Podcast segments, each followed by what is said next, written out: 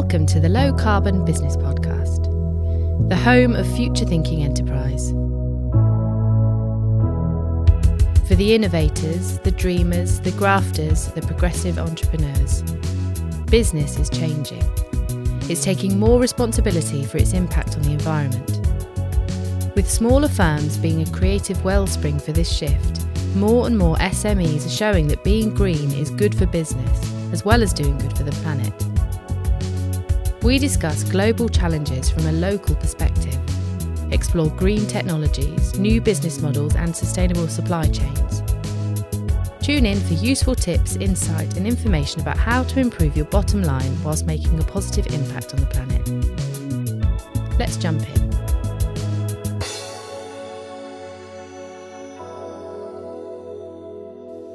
As many as 45% of businesses in the East Midlands are supplying low carbon and environmental goods and services. In this episode, we talk green marketing, green washing, and tapping into the green pound. In this roundtable episode, our guests are Phil Mason from Tidyco, Sarah Ball from Balls to Marketing, Liz Pasteur from Derby City Council, Ian Bates from East Midlands Chamber, and Bruno Gallotta from the University of Derby, led by Fred Paterson from the University of Derby. Do you see much greenwashing? Do you, are you aware within business? Obviously, don't name anyone, but in our region, uh, have you come across marketing or promotions that you feel people are really kind of I think my, my, my major bugbear is, and, and, and I, I, don't know if other people see this, that, you know, we see a lot of organisations, and, and we did it ourselves, we uh, committed to our, the UN Charter, halving by 2030, net zero before 2050. Yeah, okay, so uh, people are putting this on the website. What are you doing? Are you actually doing it? You know, where's your reports? What, where's the difference? You know, you, are supposed to actually report on your, your reduction. So, you know, we've done that now, and I'm unfortunately the person who's it at the company who's working out how we actually get to that point. And the reports go, we have a board, we are you know, we represent our membership. It's, a, it's an organisation that reflects the needs of our members. That's what they say they, they, like to see, you know, from all the quarterly economic survey data. So, yeah, I think I think there is a lot of people saying, yeah, we've made this commitment, and it's like, okay, now what? Now it's, what? It's back to Phil's point about um, getting on and doing, doing the action. Doing it, yeah. I think the other thing that, on that same point as well, I think we mentioned it, I maybe it was in one of our previous discussions, what I was mentioning is when I go to a restaurant, I can see if they've got a good food hygiene rating because I look on the door and there's a big number. Why, why can't Derby be innovative with something like that? How do I know a business is doing what you say. You look on the website, why can't we just go to a business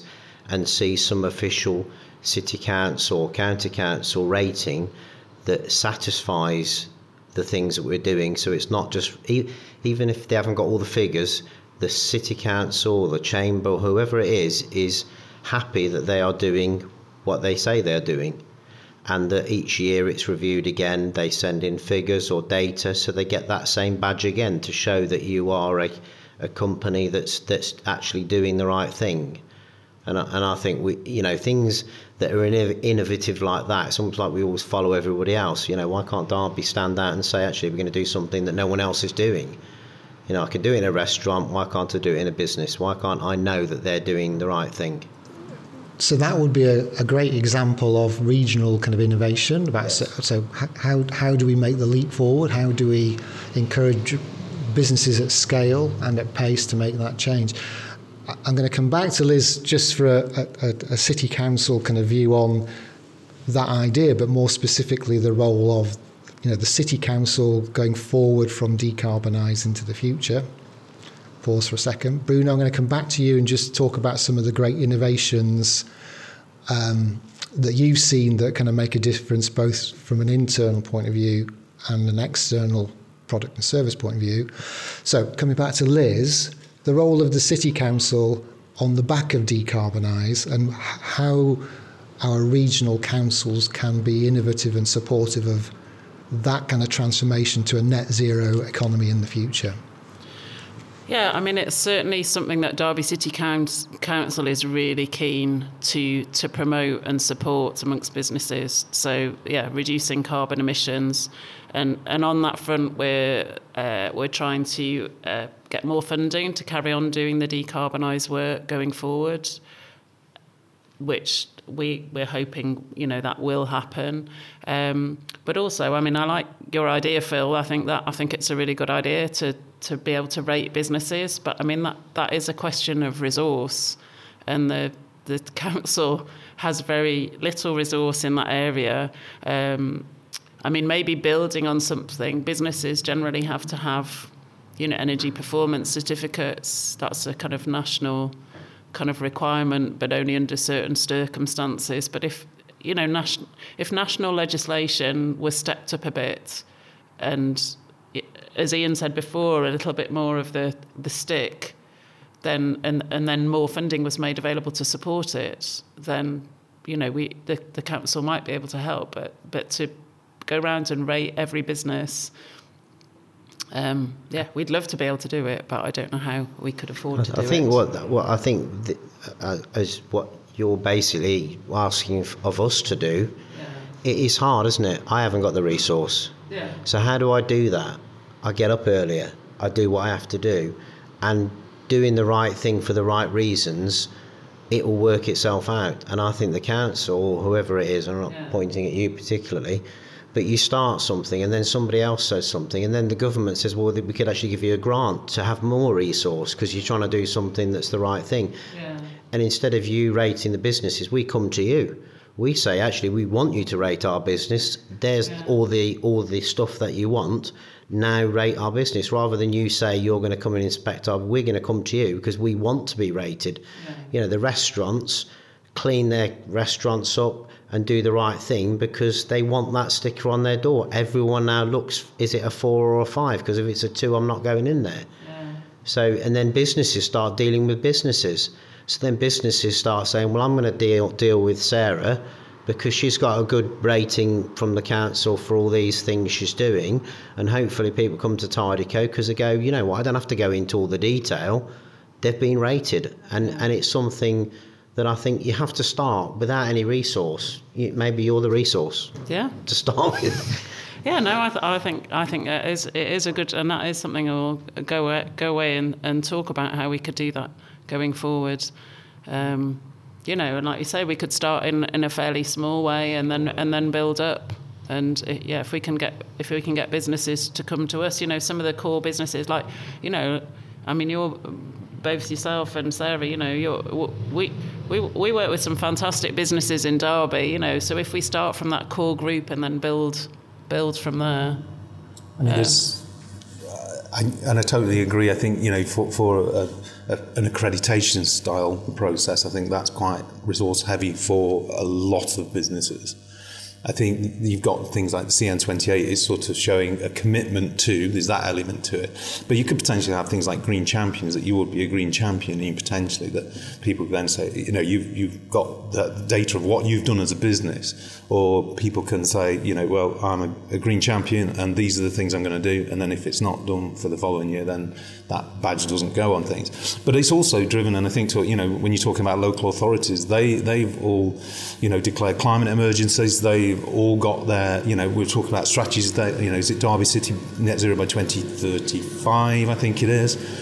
The only way they're going to do that is by, if any of their supply chain, they need to ensure that they're compliant or reducing their emissions. So there's a driver there again, isn't there? That, you know, if you're a supplier to Derby City Council, then, you, you know, is it that then you get the badge saying, yeah, we, are actually committed to the, the environmental side of it? There's different think, ways to approach it, I think, isn't there? We, we the, tried doing. Sorry, I'll keep interrupting you. I was going, I mean, we, we start, I, I, started to try and do something, and it wasn't to do with the environment, and, and I, I lost the energy because I've got other things to do. But it was it was it was a similar sort of model, and it was called Midas, and, and Midas was manufacturing Derby and surrounding areas and I, I might have mentioned it to you, Ian. I had I had uh, artwork done, and that again was a self almost self-governing system. So what we said for that was, if you're a manufacturing business and you employed people and you had a I know apprenticeship scheme and you and you employed made things, not just bought them in and sent them out. I would go to Sarah's business and say to Sarah as a friend, "How's it going? Are you still doing all these things?" And she says, "Yeah, still manufacturing. There's the plant. We've still got all these people. We've still got these training schemes going. We're doing all those things." And I tick her business off. Sarah then goes into her friend's business and and and it's almost self-governing because because we believe in what we're doing. So you could almost say the same with the environment. You know, I invite Sarah around for a coffee at Tidyco. She sees the PV panel, she sees the figures. We have a criteria of what we're ticking off, and she goes, "Yeah, you're doing all those things." And then someone goes into her business, and, and there's a bit of trust in there. But I think it, I think it would be work, and it's self-governing. And we're only talking at the moment in our local area. We're not talking about something worldwide, are we? It's a local self governing, not too much bureaucracy. As soon as you get bureaucracy and it goes to pot, you know, I'm happy with that. So, one with. of the things that the climate movement, I think, has shown us is that we can all act within our spheres of influence. Um, just to pick up on the notion of um, you know business, businesses contributing. Uh, uh, so just to pick up on that, that idea of a, um, a self-supporting um, initiative to, to mark how uh, pro-environmental businesses are in our net zero accelerator program we've been working with a sustainability platform that businesses can self-register on which offers that. So one of the things that we know as a university, as a regional organisation, is that we we, want, we we need to move from working with scores of businesses to work with hundreds of and thousands of businesses, and being able to use um, web-based platforms is something that we need to work out how best we can do that that isn't about regulating and businesses complying. It's about businesses wanting to be seen as part of the movement. So I certainly completely endorse where you're coming from. It's about innovating in all of our different spheres. I'm going to come back to to Bruno um, and just ask in terms of the businesses that you've worked with. Um, you've seen all sorts of interesting innovations, either as operational um, efficiencies and innovation, or indeed in terms of product development. Can you tell us a little bit about how businesses are approaching that transformation journey? Uh, yeah, sure. Uh, of course, that the businesses they are uh, changing the way that they are operating uh, in this environment.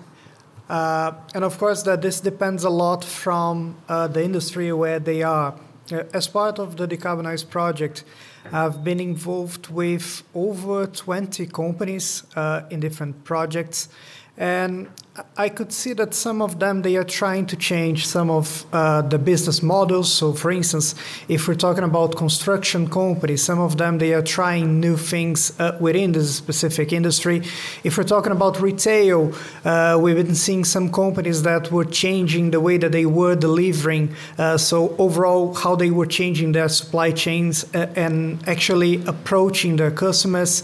Uh, and if we start talking about technology itself, I've been involved in a project uh, which was focused on smart factory, and we provided uh, specific support to six uh, companies across the region. Uh, and we saw some of the things that were discussed a, a, little bit before in here. So, as Liz was saying, uh, that was hard for some of the businesses to find information about electricity. We spoke to some of them, and they didn't know uh, what was the electricity usage they, that they were having. So, how were we supposed to even calculate the savings that they could have? Uh, and savings, when I'm talking about savings, could be carbon savings, but also financial savings if they don't even know the baseline. Uh, and of course, that this should be the, the, first, uh, the first point, the starting point of this. Uh, and as Phil was saying, uh, there are some uh, there are some managers and directors that are not so keen on, on understanding this and they don't want to have this data control and that's completely fine uh, but it's important for the companies to have this kind of governance and to have this kind of capacity within the company to have someone that could be seen as a champion that could be leading this uh, this transition uh, and of course, that if we think about uh, the adoption of new technologies, uh, this can be as little or as high tech as possible. Uh, if we think from a very little change, uh, we've all been through the COVID pandemic. And most of us, I believe most of us, we had to change the way that we were working. So we were not going to the offices anymore. So all of our meetings uh, ended up to Zoom or Teams or whatever. And there are a few research pieces that have been done over the last few years, and they have already identified some carbon savings. And there are some companies. So there is uh, a research from Nature that identified that in 2020 there was a reduction in about 17% of the carbon emissions just associated with people uh, coming to work. Uh, and this is something that is very, it's a very simple solution because it's about virtualization. Uh, it's about having uh, internet connection, which uh, a lot of people that are working on offices, they have. So this is something very simple.